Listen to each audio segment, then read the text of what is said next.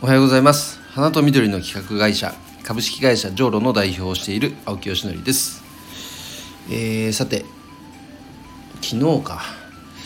あのー知人からですねクラフトビールをいただきまして。でえっとなんだっけな名前が山山の上の乳位。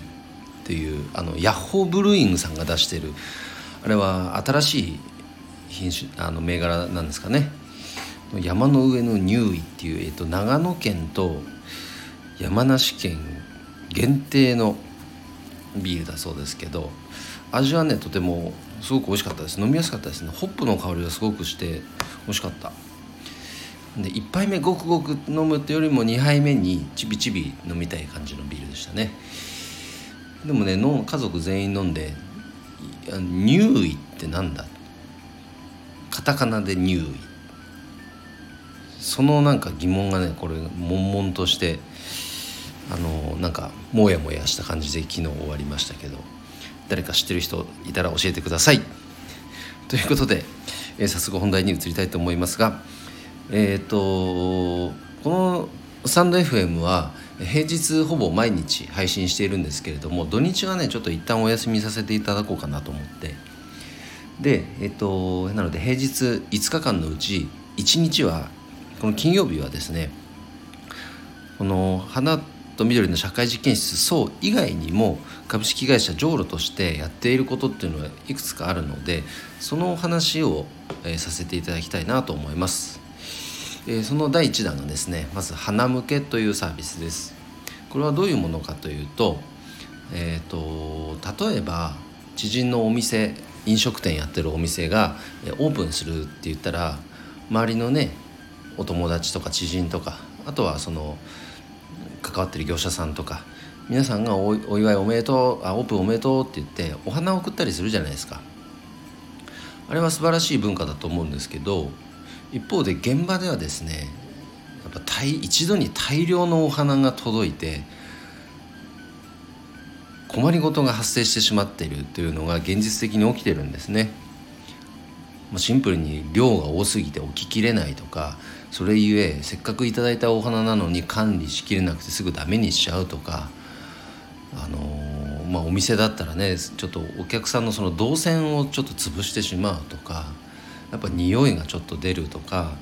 まあ、いろんなやっぱりね課題が表面化してるんです。ゴミの量もすごいとかね。だからこのまんまこの状態を放置しておいたらなんかギフトとしてお花を送るのって結構実は面倒じゃないなんていう認知が広がってお花以外のものにしようという世界が広がってしまったらそれこそ花の業界にとってはもう大打撃だと思ってるんでそうなる前にねやっぱり違う送り方の提案もしたいなと考えたのがこの花向けというものです。まあ、どういうものかっていうとシンプルに言えばあのお祝いしたいっていう方のその気持ちを一括で取りまとめさせていただいてもっと具体的に言えばお金をまとめさせていただいてそのまとまったお金が仮にまあ10万円になったらその10万円でできる装飾というのをまあ現場に合わせてさせていただくと。で装飾そのものでね使い切れない金額になるケースもあるのでそういう場合には例えば来店型のお店だったらあの来ていただくお客様へのまノベルティ的なねあのプレプレゼントとしてあのお花を活用するというふうにフレキシブルに使い方も組み立てることができるわけです。それを事前にプランニングするってことなんですね。で中にはどうしてもやっぱ生のお花の管理ができないからやっぱ増加の方がありがたいっていう方もいます。そういったことをやっぱ事前に汲み取れるのがその仕組みがこの花向けですね。だから実際に過去三十数件、あのーやってきたんですけどももうやっぱり皆さんに喜ばれますね。あこれは便利だって言って。でその後お花がね枯れてしまったらあのじゃあ回収してくださいっていう連絡も1回で済みますから通常だとねそれぞれ納品したお客さんあの花屋さんに連絡しなきゃいけないという手間も増えますしね。